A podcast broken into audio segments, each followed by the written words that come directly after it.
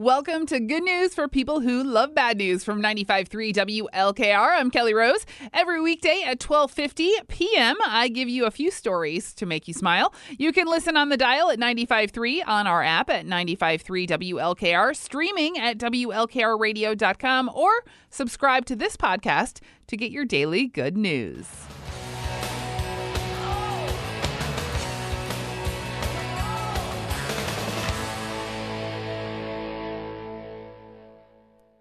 That is the replacements with Alex Chilton. You're listening to Vermilion's Voice of the Firelands, 95.3 WLKR. It's time for some good news brought to you by B Strong Uniforms and Learning Center. They are having a two week STNA class beginning December 11th. This is a perfect class for those who want to work while obtaining their knowledge to become a state tested nursing assistant.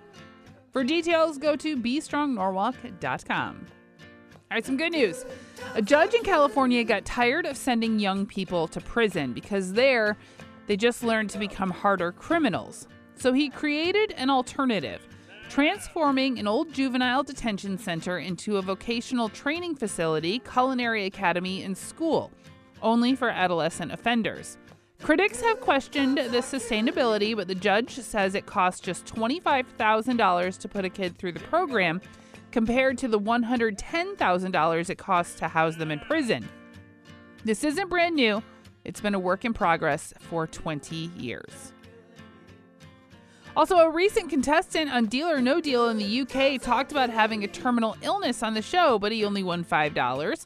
So a viewer started a GoFundMe for the guy, and it raised over $125,000.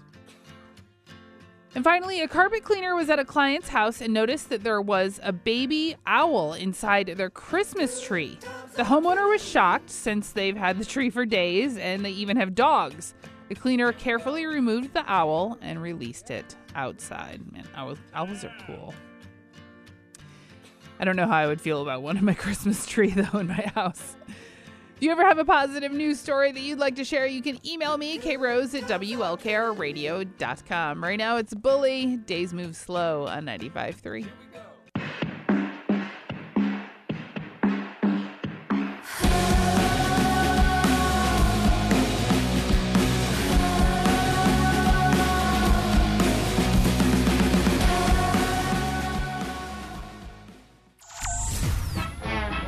We now pause for station identification.